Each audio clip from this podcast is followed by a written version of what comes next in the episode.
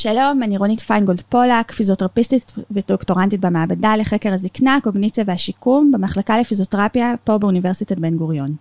אתם מאזינים ל Brainstorm Forecast, הפודקאסט מבית היוצר של רדיו BGU, רשת הפודקאסטים של אוניברסיטת בן גוריון. You're, you're BGU Radio.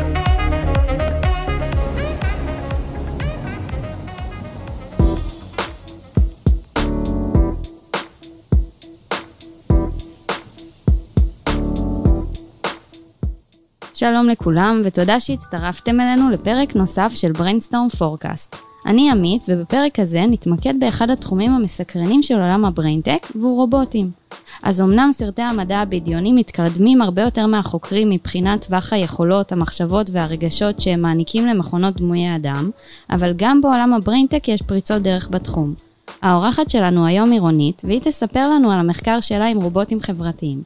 אז שלום רונית. אהלן. אני, אני אשמח אם לפני שנתחיל, תספרי לנו קצת עלייך, על המעבדה שאת עובדת בה.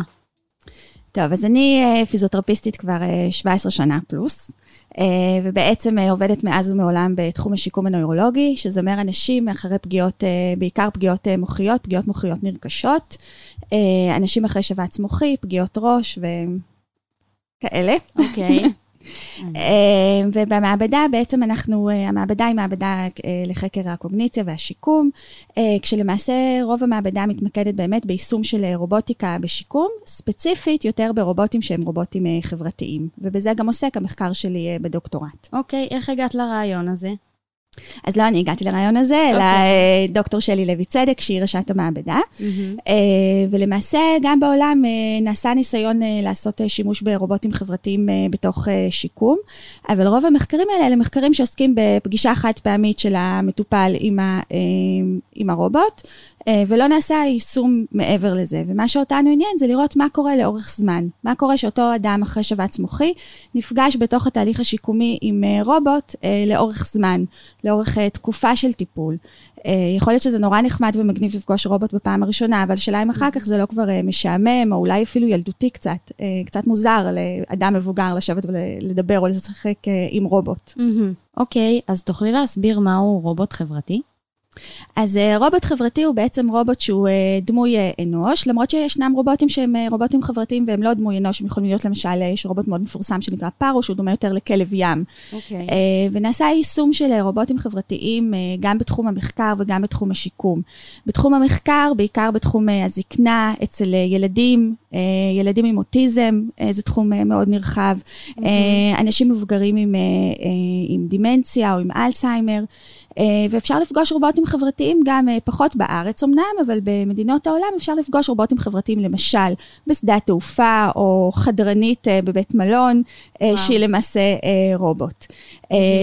ואם אני מתייחסת ספציפית לתחום השיקום אחרי שבץ מוחי, בעצם יש המון יישום של טכנולוגיות היום בתוך עולם השיקום, כאשר המטרה העיקרית היא לגרום לזה שמטופל יתרגל יותר, יתרגל מעבר למפגש הפרטני שלו עם הפיזיותרפיסט או עם ה... מטפל. אה, כי בתוך טיפול אנחנו פוגשים את המטופל אה, ברוטו 45 דקות. Mm-hmm. שאר היום המטופל יושב ו... לא, לא עושה מספיק. ואנחנו יודעים היום ממחקרים שמטופלים צריכים לתרגל הרבה יותר, אבל אנחנו לא מצליחים לתת להם את היותר הזה. ולתוך הפער הזה נכנסו הרבה מאוד טכנולוגיות אה, שיקומיות. אה, ספציפית מבחינת רובוטים, הרובוטים שרואים יותר, אלה רובוטים שמניעים את הגפה של המטופל. מחברים את היד של המטופל לאיזושהי, לאיזשהו זרוע, שמזיזה את, ה, את היד שלו, או שהמטופל מזיז את היד יחד עם הזרוע, במקביל למשל למשחק מחשב. אמ, הבעיה שמחקרים הראו שהרובוטים האלה לא מספיק יעילים מבחינת היכולת התפקודית. למה זה אומר? זה אומר שלמשל, עבדתי עם הרובוט, עכשיו אני אולי יכולה לכופף וליישר את המרפק שלי יותר טוב, אבל זה לא אומר שאני יכולה להושיט את היד שלי לכוס ולשתות ממנה מים. רק בסיטואציה הזאת זה פשוט משפר. נכון, מה שתרגלתי, את זה, את זה שיפרתי. אה, מה שאומר שבעצם התרגול צריך להיות הרבה הרבה יותר ספציפי. ולכאן בעצם נכנסים הרובוטים החברתיים, שבעצם רובוט חברתי לא נוגע במטופל, לא מזיז את המטופל, אלא מעודד את המטופל, משחק איתו, נותן לו מוטיבציה להמשיך ולתרגל את התנועה שאותה, או את התפקוד שאותו אנחנו רוצים אה, לתרגל. אז הרובוט הוא חברתי כי הוא ממש מדבר איתך, איך הוא פועל, מה הוא עושה? הבנתי, אז בעצם חברתי כי הוא ממש מתקשר איתך, הוא מדבר, מה, איך הוא פועל? אז כן, אז הרובוט חברתי כי הוא מדבר עם הבן אדם. הוא מדבר עם המטופל, אה, הוא אה, מתקשר איתו. אני אגיד במאמר אה, מוסגר שבעברית זה עוד קצת מוגבל, זאת אומרת, הרובוטים האלה ב, יודעים לתמוך באנגלית ובשפות אחרות מצוין, עברית לא. ולכן למשל אצלנו נאלצנו קצת לעשות מעקף של זה, כך שהרובוט אמנם מדבר עם המטופל, אבל הוא לא בהכרח מבין מה שהמטופל אומר לו. הבנתי. אז איך נראית פגישה בין מטופל לבין רובוט? אז מה שאנחנו פיתחנו במעבדה זה בעצם שורה של משחקים, שכל המשחקים בעצם מתרגלים אה, תפקוד של אה, יד אה, בעצם לאנשים אחרי שבץ מוחי. המשחקים הם משחקים תפקודיים. למשל, מתרגלים הושטה לכוס, או הושטה אה, צנצנות או למפתחות, והרעיון שיושב בבסיס של המשחקים זה בעצם לתרגל את אותה פעולה הרבה מאוד פעמים, אבל זה נעשה בצורה משחקית, ואז זה לא משעמם, או פחות משעמם. המטופל פחות מרגיש שהוא אה, עושה את אותה פעולה שוב ושוב, אלא זה נעשה תוך כדי אה, משחק. כשמי שבעצם נותן את ההוראות למשחק ונותן את החיווי על אופן הביצוע, וגם לפעמים הוא הפרטנר למשחק, זה בעצם הרובוט. אז הרובוט הוא לא תחליף לפיזיותרפיסט או לאחות ממה שהבנתי, אנחנו עדיין לא שם, נכון? לא, זה לא שם, וגם אנחנו לא, לא שואפים שזאת תהיה המטרה, למרות שיש מקומות בעולם שכן שואפים לזה. למשל ביפן, שממנה צמחו הרבה מהרובוטים החברתיים, ויש שם תרבות אה, שלמה של אה, רובוטים חברתיים. יש אנשים מתחתנים עם רובוטים ודברים נכון, כאלה. נכון, okay. אוקיי. שזה קצת, זה כמו מיקרוקוסמוס של מה צפוי לנו אם הרובוטים השתלטו על העולם, mm-hmm. אבל בעצם זה שם נובע מחסר, מחסך חברתי ומחסרים בתוך החברה, גם חסרים בכוח אדם מטפל, גם בגלל שהאוכלוסייה שם הולכת ומזדקנת, אנשים פחות מקימים משפחות, פחות יולדים ילדים, אז יש שם אוכלוסייה מאוד מבוגרת מצד אחד, ופחות אוכלוסייה שיכולה לטפל בהם, ובעצם משם זה התחיל. המטרה שלנו, וגם ממה שאנחנו רואים, רובוט לא יכול להחליף בן אדם. יש תכונות של מטפל שאנחנו לא רוצים שרובוט אה, יחליף. חמלה שיש למטפל, שיחה עם מטפל, אבל רובוט כן יכול לעשות את האקסטרה, הוא יכול לתרגל עם המטופל את אותו זמן תרגול שאני כמטפלת לא מספיקה לתרגל, כי יש לי הרבה מטופלים ואני לא יכולה להספיק לעבוד את הזמן הנדרש עם כולם. אז במקום שהמטופל יישב ויתרגל עם עצמו, אז הוא יתרגל עם רובוט שהוא יותר אה, מעלה את המוטיבציה ויותר חביב ויותר נחמד אה, לפגוש אותו מאשר לתרגל עם עצמך כשאין לך בעצם אה, חיווי על מה אתה עושה. במפגשים האלה של המטופלים והרובוטים, איך המטופלים הגיבו לרובוטים האלה בהתחלה? היה להם איזה חשש או שהם ישר קפצו למים? האמת שהייתי נורא מופתעת. אנחנו עושים את המחקר במרכז השיקומי בעלי נגב, ליד אופקים, okay. אוקיי. אה, והייתי מאוד מופתעת, כי זה, אנשים, זה לא אנשים שפגשו רובוט אה, מעולם, בעצם לא פגשו אף פעם רובוט כזה, אה, לא רואים אותם כאן בארץ. אז בדרך כלל במפגש הראשון הם קצת מופתעים, אבל מהר מאוד הם מתרגלים שזה הפרטנר שלהם, והם משוחחים איתו ומדברים איתו, ולפעמים הוא קצת מפשל, והם מגיבים לתכונות שלו. הוא גם נגיד באמצע עושה איתם הפסקה ועושה איתם מתיחות, אז הם מצטרפים אליו.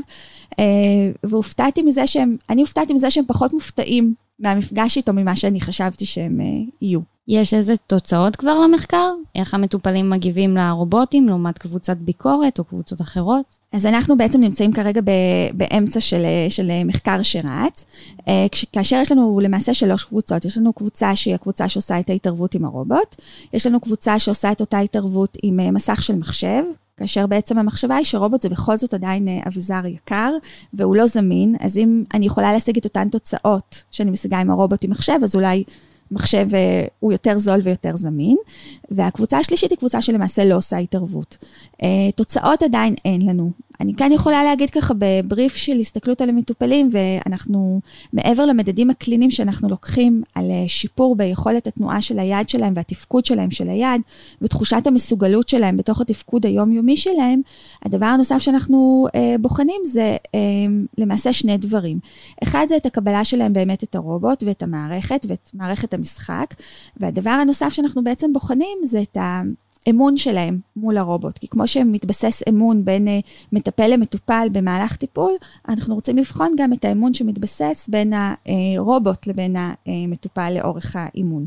ומה שאנחנו כן רואים, לפחות ככה בהסתכלות בינתיים, זה שהם כן, האנשים בקבוצת הרובוט מקבלים יותר את, ה, את, ה, אה, את הרובוט, את הטעויות שלו. זאת אומרת, אם המחשב יטעה והרובוט יטעה, הנבדקים בקבוצת הרובוט מקבלים יותר, למשל, את הטעויות כטעות אנושית, כמו שאני יכולה לטעות כמטפלת, לעומת האנשים בקבוצת המחשב שכועסים על המחשב כשהוא uh, טועה. Um, כך שזה למשל הבדל שאנחנו uh, רואים. Uh, בינתיים, אבל המחקר הוא באמת מחקר שעוד בהרצה, וכך שאני כן, לא יכולה לתת תוצאות uh, מדויקות בשלב הזה. ברור. הרובוטים שאתם משתמשים בהם במעבדה, מאיפה הם uh, מגיעים? בעצם יש לנו uh, כמה רובוטים. במחקר שלי אנחנו משתמשים ברובוט שנקרא פפר, uh, זה רובוט שפותח uh, על ידי חברה צרפתית שנקראת אלדברן, שרכשה אותה uh, חברה יפנית שנקראת סופטבנק, okay. אוקיי. uh, ובעצם uh, לפפר יש אח קטן שנקרא, שנקרא נאו. Uh, את נאו אפשר לפגוש הרבה בעולם המחקר, uh, גם בעולם האימון כקואוצ'ר שמעודד אנשים uh, פשוט לתרגול, אנשים אחרי uh, אירוע לבבי או אחרי תרגול נשימתי שצריכים לעשות, יש מחקרים על זה. נאו אפשר לפגוש אותו גם בתוך מחקרים בעולם החינוך, אצל ילדים. אמ, אז זה קבוצה אחת של רובוטים שיש אצלנו. יש אצלנו אה, זרוע רובוטית של אה, חברת קינובה, אה, שגם יש אצלנו במעבדה, שזה בעצם זרוע ללא פנים, זה רק יד, שיש, היה ניסוי שרץ אצלנו במעבדה של משחק מול הזרוע הזאת. יש אצלנו רובוט שנקרא פארו, שדיברתי עליו מקודם, שזה בעצם כלב ים, שהוא בעצם לא יכול לעשות הרבה, אבל הוא נע למשל אמ, בהתחשב בתגובות שלך, אה, הוא מבקש תשומת לב. אה, זה רובוט שרואים אותו הרבה בשימוש בעולם הגריאטריה, אנשים עם אה, דימנציה או עם אלצהיימר, אה, שנהנים, זו בובה פרוותית כזו, אז הם נהנים מהמגע איתו, נהנים... אה, יש בעולם המון המון רובוטים, זאת אומרת, מי שנכנס לתחום הזה פוגש רובוטים שלפעמים זה, את לא היית חושבת שזה רובוט, אבל זה בעצם, ממש... זה, זה רובוט, כן, שידה, רובוט שידה למשל, או, או רובוט אה, מנורה שנע בהתאם לתגובות שלך, mm-hmm. שעולם שלם. מעניין אה, ממש. כן. מגניב. מה לדעתך העתיד של התחום של רובוטים חברתיים? לאיזה עוד מקומות זה יכול להתפתח? אז אה, דבר אחד שאנחנו בעצם אה, עובדים עליו זה בעצם שהרובוט יהיה יותר חכם ממה שהוא היום. היום יש המון אה, יכולת של אינטליגנציה מלאכותית, ואני כן חושבת שהרובוטים יהיו יותר חכמים ממה שהם היום. אנחנו בעצם נהיה יותר חכמים ביכולת שלנו לתכנת את הרובוטים, כדי שכן תהיה להם יותר יכולת גם מבחינת השפה, התמיכה בשפה העברית, גם למשל, אדם אחרי שבץ מוחי, הקול שלו יכול קצת להשתנות. יכול להיות שתהיה לו פגיעה גם בדיבור, גם בהבנה של הדיבור, אבל גם ביכולת הדיבור. היום הרובוט אה, לא יבין את, את מה שהוא אומר. גם רובוט שכן תומך בשפה לא יוכל להבין, כי הדיבור של הבן אדם השתנה. ואנחנו כן מקווים שבעתיד הם כן יוכלו להבין, גם דיבור שהוא דיבור אולי קצת שונה, דיבור שהוא לא בדיוק כמו שהרובוט תוכנת אה, להבין אותו. כך שאני חושבת שככל שהיכולות שלנו בפיתוח של אינטליגנציה מלאכותית אה, יעלו, כך גם היכולות של הרובוטים יעלו.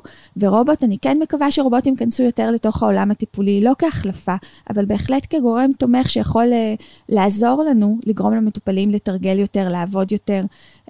וגם אותם מטופלים שכבר בבית ולא מקבלים טיפול, אם הם יוכלו נגיד, כמו יד שרה שמשיל ציוד, יוכלו להשאיל רובוט ולתרגל איתו קצת. הלוואי, יש מחשבה כזאת שזה יהפוך להיות משהו ביתי יותר, שאנשים יוכלו גם לעשות בבית? כן, בהחלט. גם אם תחשבי על עולם המחשבים, שבהתחלה המחשבים היו נורא יקרים ותפסו חדר שלם וזה לא היה דבר זמין, והם הולכים ונהיים זמינים יותר ויותר. גם היום יש רובוטים אה, צעצוע לילדים שהם אה, קטנים ו- וקלים יותר. אני בטוחה שעלויות של רובוט ילכו וירדו, ואז גם אה, זה יהיה כן אביזר שיהיה זמין יותר, אולי גם ל- כן לשימוש שהוא יותר נפוץ. תודה רבה לך. בשמחה רבה. היום. אה, וזהו, אם יש לכם איזה שהן תגובות או שאלות או הצעות לפרקים נוספים, אנחנו תמיד שמחים לשמוע ואתם מוזמנים ליצור איתנו קשר. יש לנו אה, אתר של הקהילה שקוראים לזה brainstorm BGU, או בפייסבוק באותו שם בדיוק. בנוסף, יש שני אירועים של הקהילה בקרוב, מי שמתעניין יכול להגיע בכיף וזה בחינם.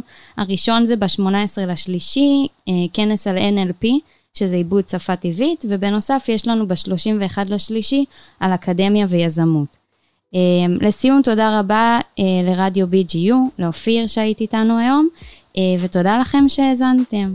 ביי ביי.